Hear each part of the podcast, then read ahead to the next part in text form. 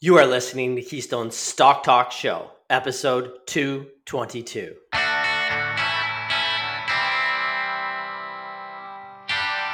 If this is your first time listening, then thanks for stopping by.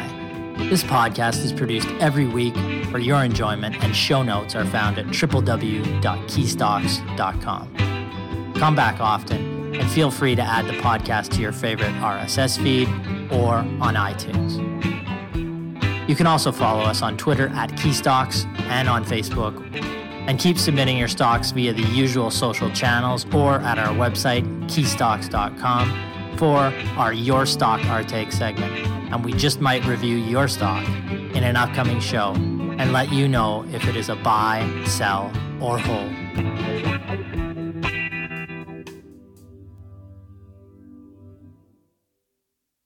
We have a great show for you this week. Brennan will start by talking the ever-fascinating topic, particularly for the average investor, of yield curves. But seriously, as fear grows over a wobbly economy, talk of the yield curve, especially when it becomes inverted, grows because it has often been seen as a chief predictor of a recession. Brennan will let you know his take on the yield curve and how it might be predictive of what is to come for the markets over the next twelve months.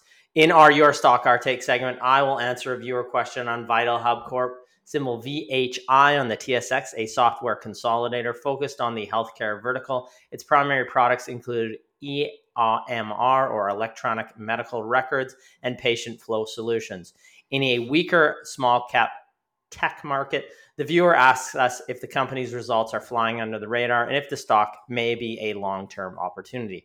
Brett will answer a viewer question on Nuvei Corporation, symbol N V E I on the T S X, which has answered, which he has answered two questions about on past shows.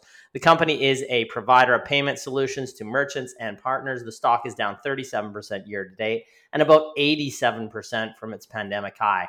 The company just issued lower guidance, which hit the stock hard, and Brett lets you know if the drop makes Ryan Reynolds' favorite stock a buy, sell, or just avoid. So let's get to the show. My co-hosts, I'm going to welcome Brett and Brennan, the Killer Bees. Aaron is on assignment. He's not around today, but uh, you you two are here. How are you guys doing? Doing well. Good. Yeah, you're just back from a big holiday yourself. Hey, I did. It? I I am. I I was in uh, kind of a I was on a Scandinavian adventure of sorts. So we traveled. The Chasso tour. Through. Yes. Yep. What did you say? Castle tour. Castle, oh God, yeah. Yeah, Castle tour. I yeah, still I'll get into that in a second. Time, but yeah. yeah, Denmark, Norway, Sweden. We saw tons of fjords, some more fjords, and uh, castles, endless castles. It, it was actually it was actually good times. It's a beautiful area of the world. I have some highlights of my trip. If you guys want to hear them, do you really want to hear them? You're gonna anyway. So, what what I what I saw was. Um, bicycles everywhere in these Scandinavian countries. Uh, it was shocking. In Copenhagen, where we stayed for a while, um, fifty percent of the population bikes to work, which is really amazing. It's kind of inspiring. They're, they're, they're a fit people over there, I believe. It, it's, it's different from, like, I go to a conference in Vegas, and it's a different type of people. And then you go to Copenhagen, and they're, you know, fifty percent of the workforce is going uh, by bike to work. It's pretty impressive. Uh, they, they're really seriously moving on those bikes, and they, they have like, like, obviously you have the road, then you have your uh, bike lane separated from the um, pedestrian lane. And it's just like a, uh, you know, a painted line on the road. So if you don't, if you don't waver over into that bike lane, or you're going to get clipped, you're going to get hammered. So uh, I was holding uh, my daughter's hand the whole time, cause she tends to meander around, and so do I. So I was trying to, you have to remind yourself, do not go over there. So I know it was, it was, it was interesting in that respect. Number two, we went to Tivoli Gardens, which is Copenhagen's answer to Disneyland.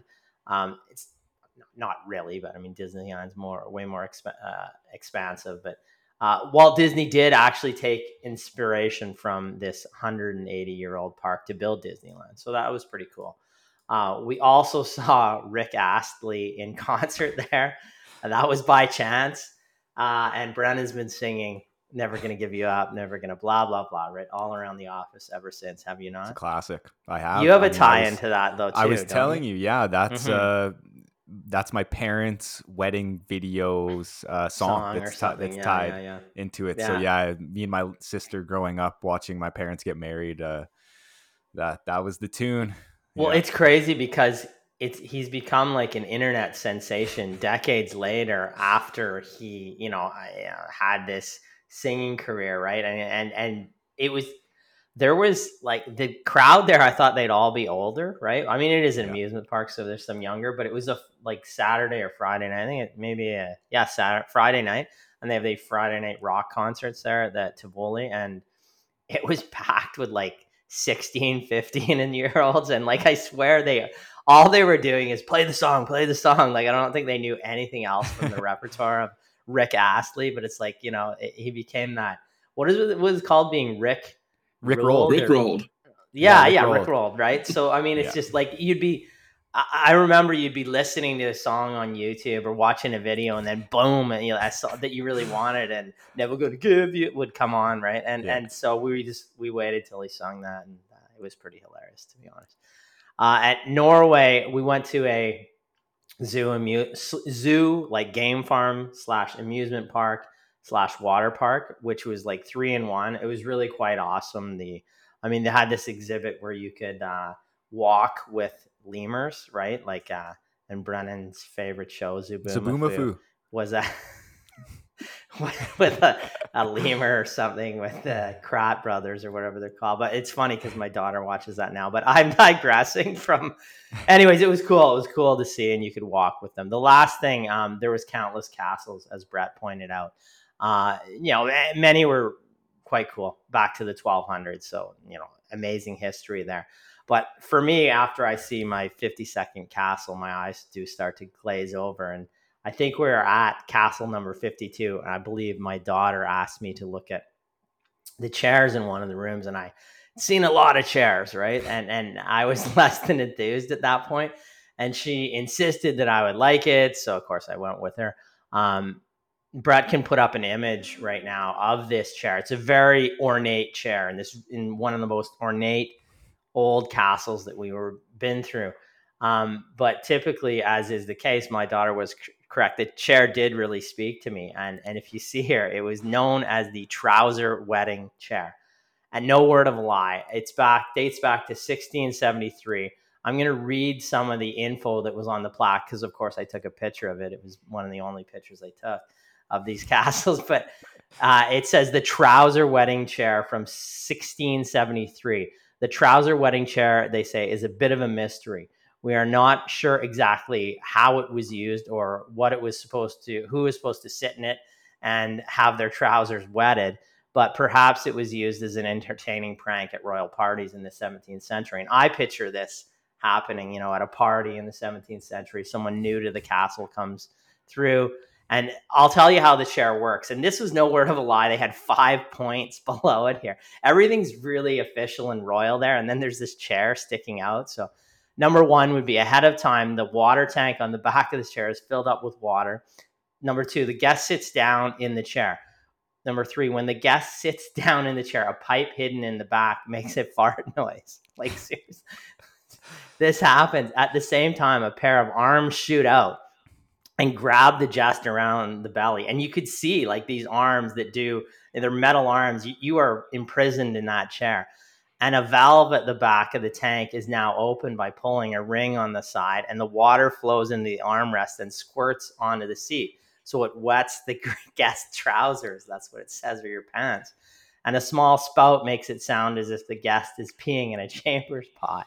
So finally, when another ring is pulled, the water flows out under the seat, making it look like the guest has made a puddle on the floor. So that's what they were doing at these uh, very official parties. That's uh, it, that's the it, equivalent of getting Rick rolled back in the uh, the yeah. sixteen hundreds. yeah, it's true, it's true. But this, I mean, honestly, it was it's, it's hilarious. I I thought it was you would uh, love funny, that. and and it, I did love it. And after four hours in that castle, that made my day, I have to say. But all right. Anything else you guys got? Aaron, where is Aaron? Let me tell you, he has um, once again packed up the family. Uh, I think they got into what his Winnebago. That's the way I picture yep. it. Jamming the family. He's making a pig- pilgrimage to the wonderful world of Disney never fear, he'll be back next week with his Mickey ears and his wallet a lot lighter, having been pillaged, I'm sure, by the um, happiest place on earth. I was there last fall, and uh, it just keeps getting more expensive. It's a cool place, but holy crap. That's why Disney, you know, could be a good stock long term. And finally, let's talk about stocks, right? Let's let's do that. Um, Brennan, you wanted to talk about the yield curve. So yes, um, Aaron has discussed, you know, the yield curve in February of this year due to the U S Treasury yield curve going inverted.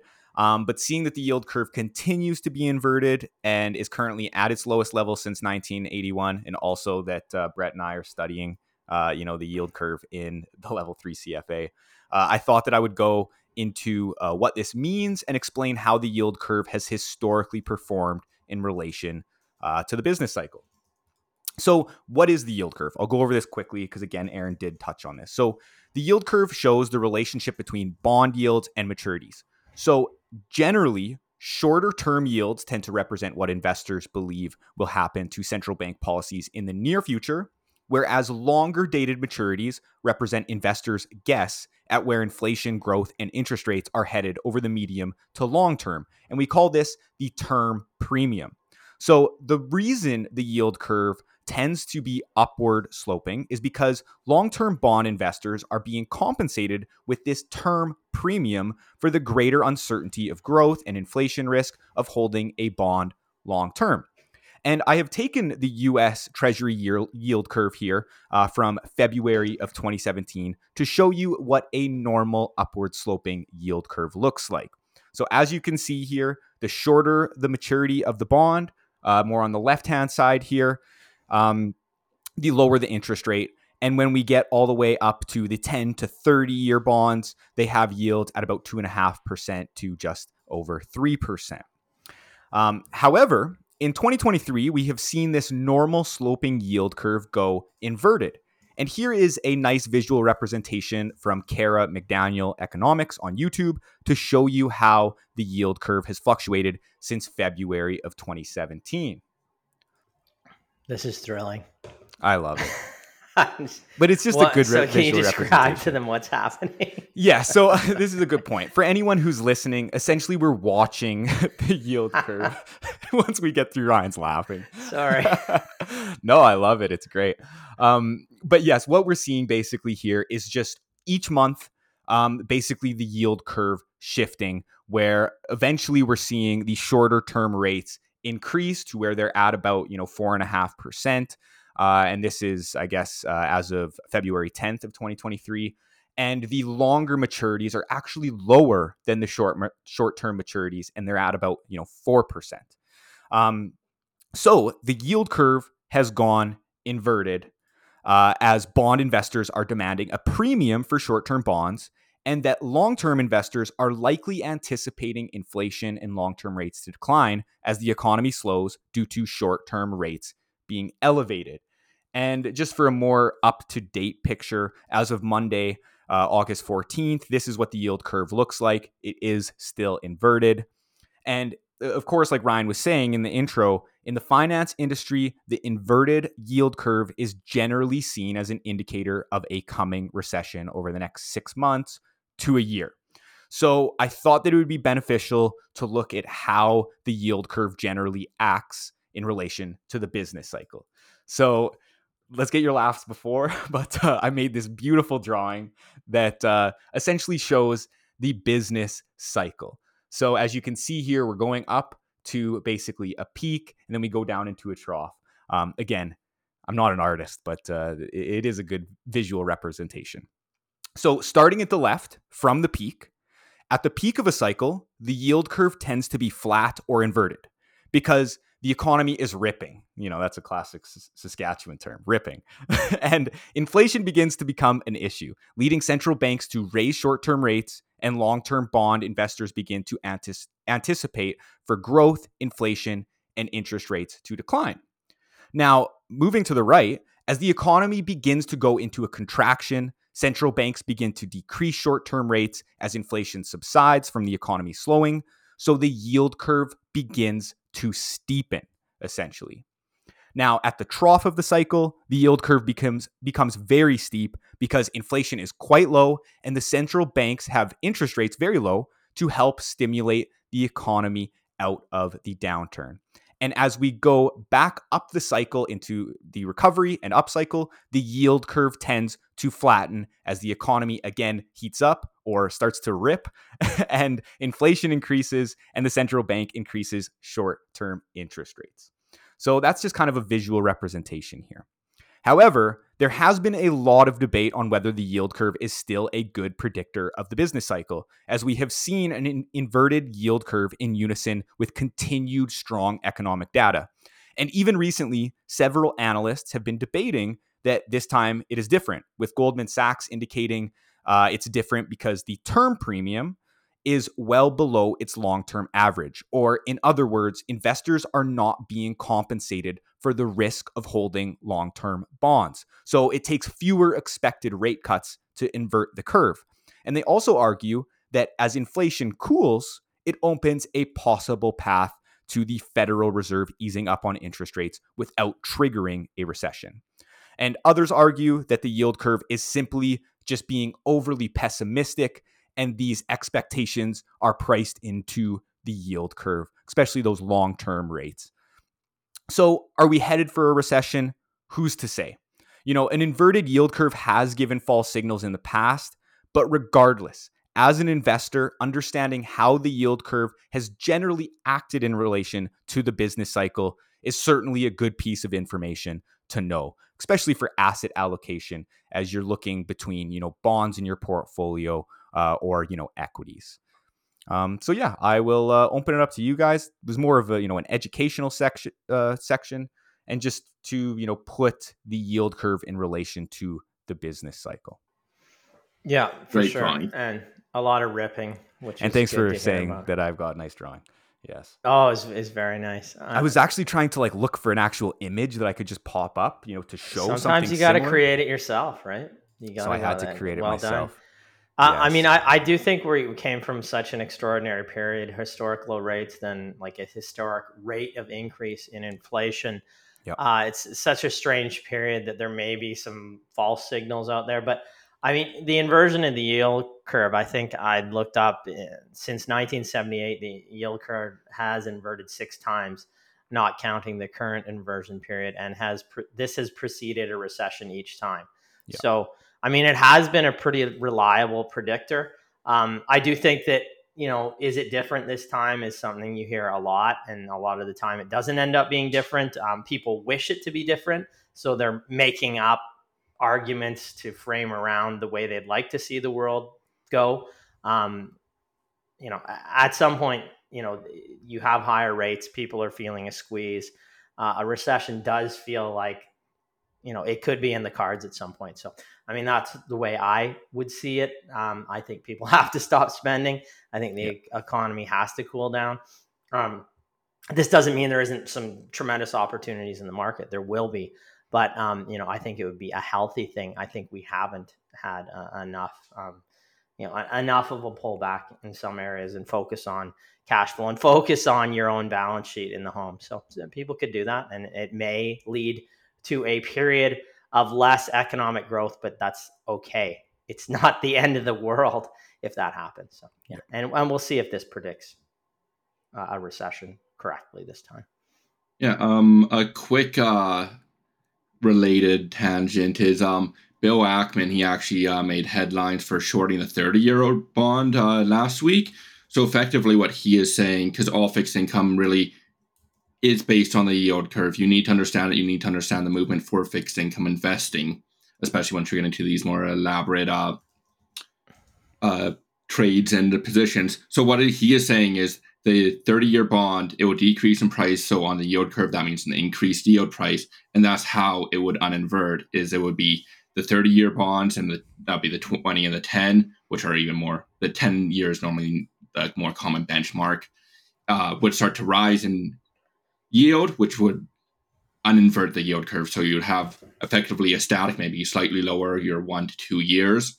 And then the thirty-year it goes back up, and that's how he would make his money. So he is shorting bonds, but that means he's effectively saying he believes yields are going to rise. And he's, the uh, background behind this is he says inflation is higher for longer. And that's the thesis behind that sort of trade.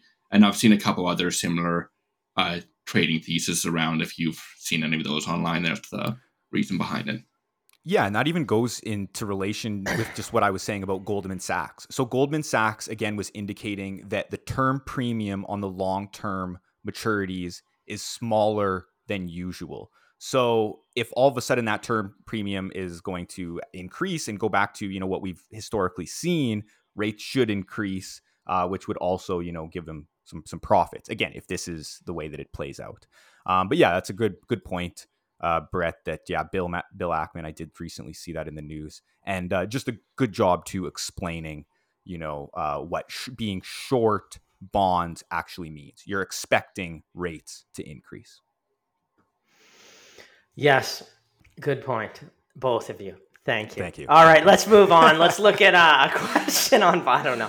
Let's move on. A question on, uh, uh, we got a question on Vitalhub. It's a company we've talked about in the past. We've interviewed management in person at a couple events. Uh, we find the management team to be competent, um, and uh, I'm just going to go into it. Symbol is V, excuse me, H I. I'm a little under the weather. I'm trying to fight through this today. So anyways, Vitalhub Corp, symbol V H I on the T S X. Price is two seventy. Market cap, one hundred seventeen point seven eight million dollars. A description of the company. Vitalhub is a software consolidator focused on the healthcare vertical, primarily uh, in the electronic medical records and patient flow solutions area. But the technology is provided to health and human service providers, including hospitals, regional health authorities, mental health, long-term care, home health, communities, and social services. Uh, the company has a two-pronged approach, essentially, to its growth strategy, targeting organic growth opportunities within its product suite and pursuing an aggressive M and A plan. Currently, Vitalhub has more than one thousand clients across Canada, the U S, the U K, Australia, the Middle East, and Europe. So let's look at the company's most recent financial results. Its second quarter twenty twenty-three revenues increased a healthy thirty-eight percent to thirteen point oh eight million. EBITDA rose to one point nine seven million from one point oh two million in Q two twenty twenty-two. Adjusted EBITDA rose to two point nine seven million or twenty-three percent of revenue compared to one point eight seven million or twenty percent of revenue in the same period last year. The increase was primarily attributed to higher recurring revenues, which is a good thing.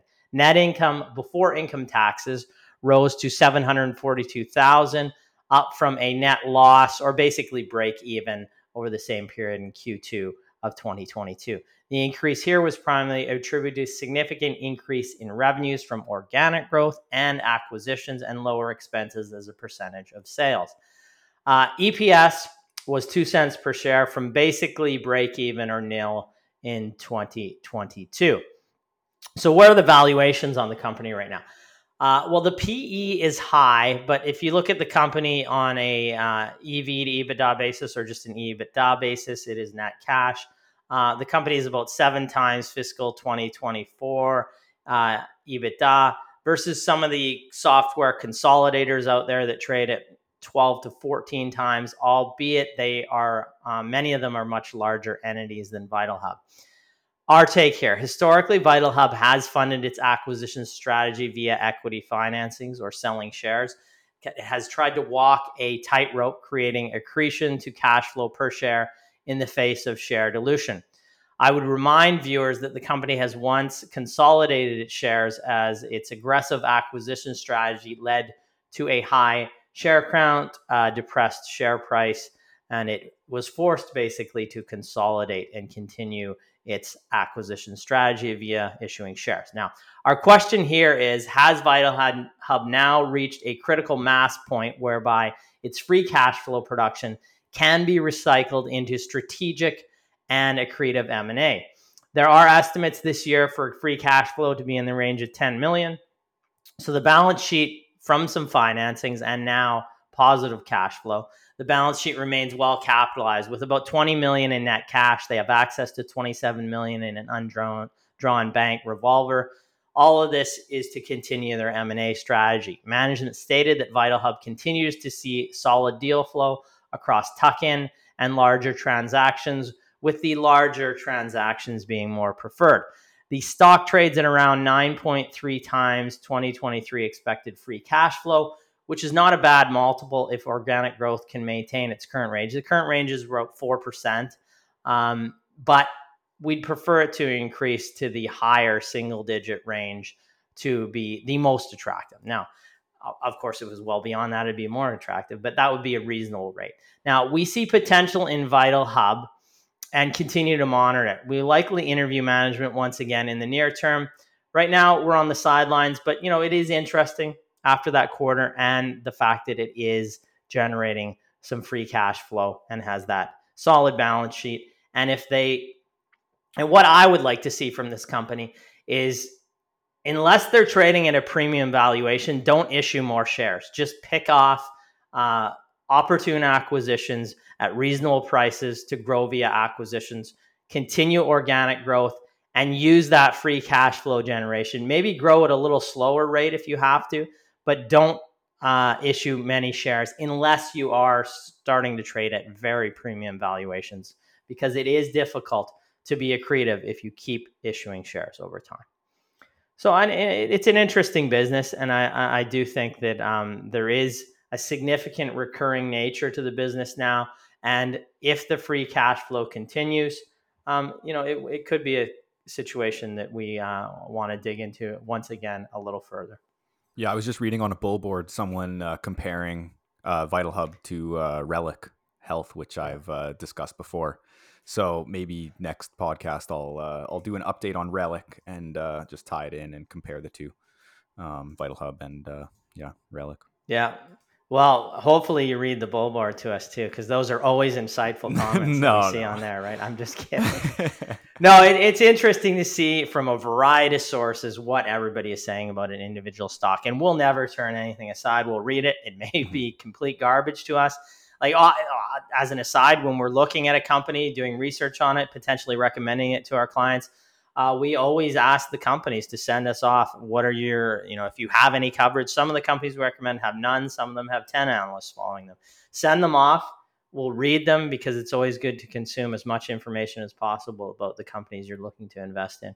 Uh, some of them are rosy and some of them are more reasonable in terms of those reports. But, you know, any source can be a good source. It just has to be vetted properly and know where they're coming from. All right, well, let's move on. Uh, Brennan, you've done yours. I think yep. Brett, then that leaves. Where's Aaron? The where the hell did he go? That's well.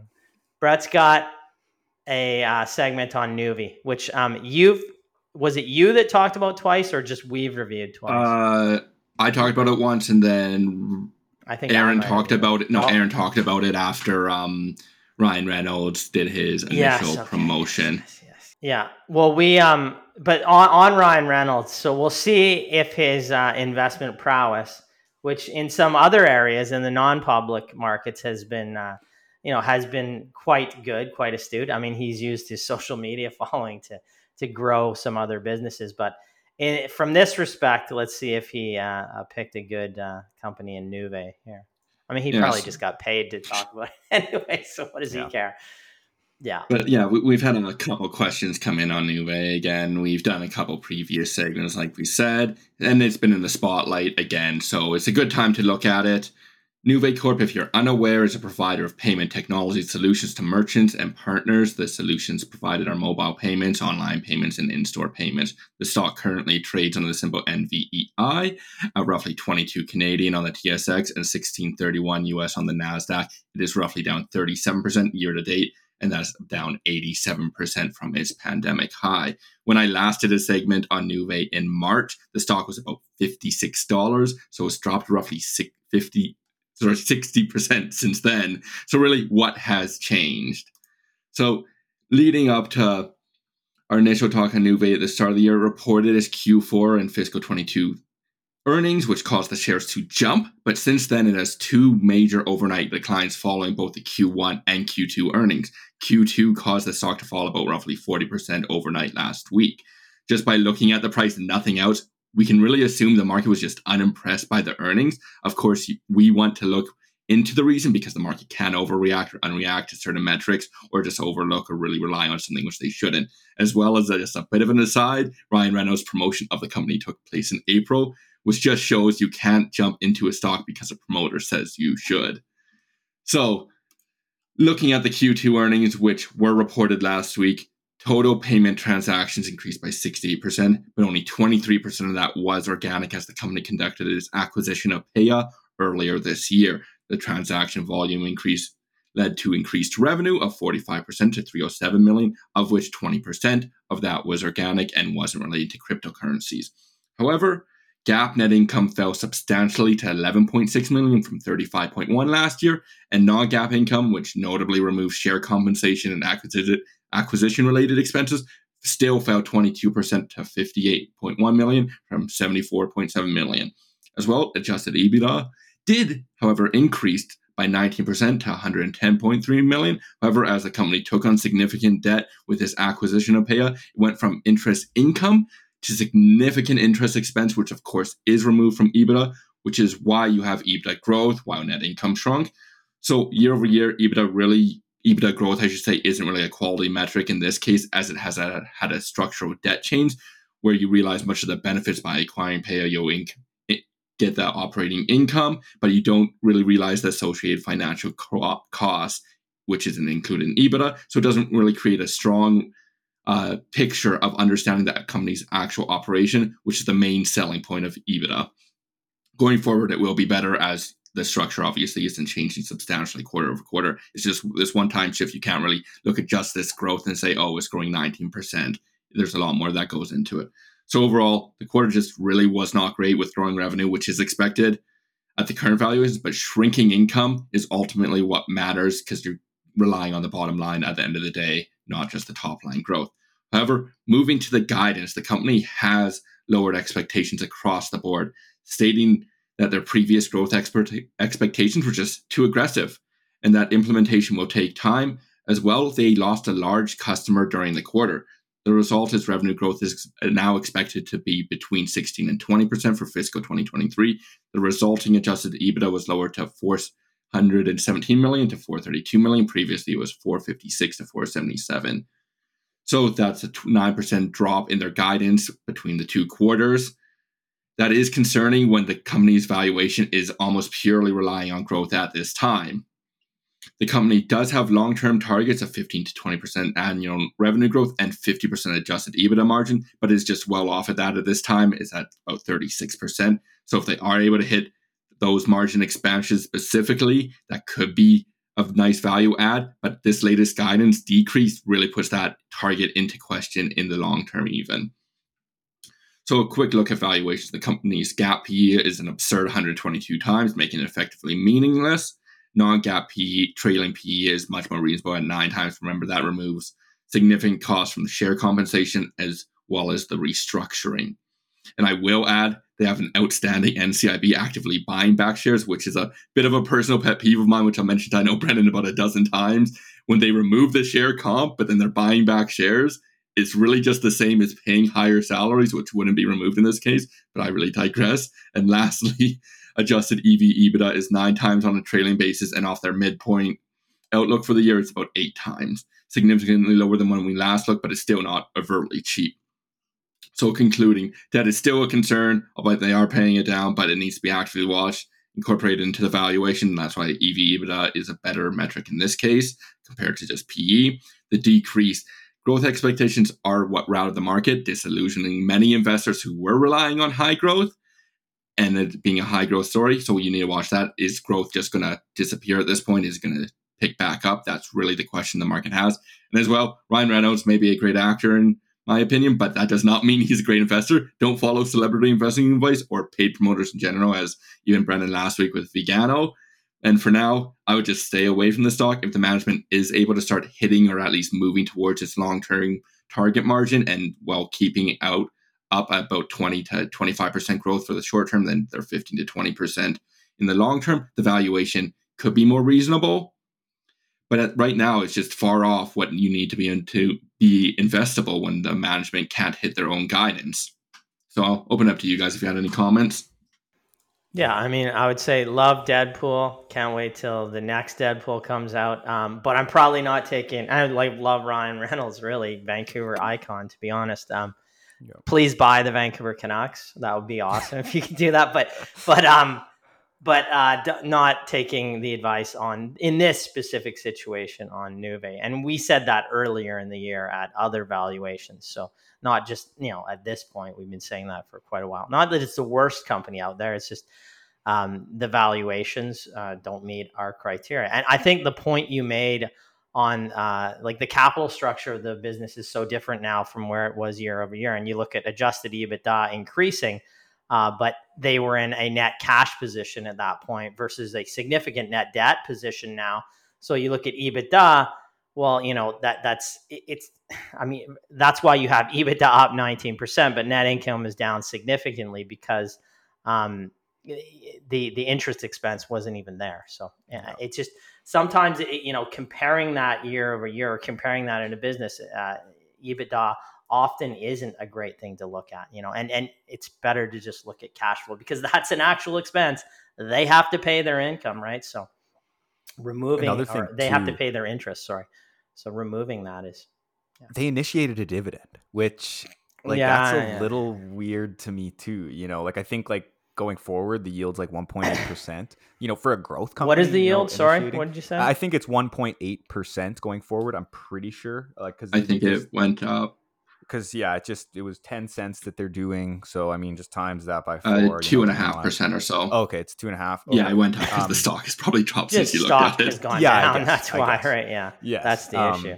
So, yeah, I just find it weird, you know, a high growth name is all of a sudden, uh, you know, paying a dividend. Not that I'm, we we, we like dividends, obviously, but. Uh, well, also that, you know, the significant leverage position, perhaps it's just better yeah. to pay off the debt at this point. Exactly. And if, you know, it's been a growth pos- a position for growth business, um, you know, it's, uh, we don't mind. Like I haven't looked into the dividend policy. Maybe it is based off of a certain amount of cash flow and maybe the plan is to grow that dividend over time. But uh, often, you know, when we're advising some smaller companies, they'll ask us, do you think we should pay a dividend? Would you like us to pay a dividend? Uh, it's, you know, they're, they're debt free or have really reasonable debt levels, uh, have enough growth capital to continue to grow the business with uh, what they're generating in free cash flow and what they have on the balance sheet. And then they're paying out uh, a, per- a percentage of that as a dividend. Uh, in this case, you know, it probably would be quite effective to pay off some of that debt instead of paying a dividend. It does seem like a strange move. It's certainly I, the the miss and the lowering guidance probably was the most significant factor to the share price hit. Yeah. But I think investors may have been confused with the, the yeah. dividend paying at that point. I doubt they sold it off forty, thirty percent because of that. But I think it is a confusing move by uh, a team that, uh, you know, isn't hitting it on all cylinders right now. All right, I think that's uh, ending off the show. Did we have anything else you want to get out there? Do you guys miss Aaron? I sure no. do. Oh, okay, fine. okay, fine. He says. I love his mind. Uh, right, that's enough. I love that's that. enough. Yeah. All right, keep keep your questions coming into our Your Stock Our Take segment. Uh, smash that subscribe button if you are viewing this on YouTube. Uh, keep your questions, like, like I said, coming in. We'll answer those on a weekly basis. Rate and review us on iTunes, and we'll keep putting out this content on a weekly basis. Thank you, and as always, I wish you profitable investing. Thanks, everyone. Thank you.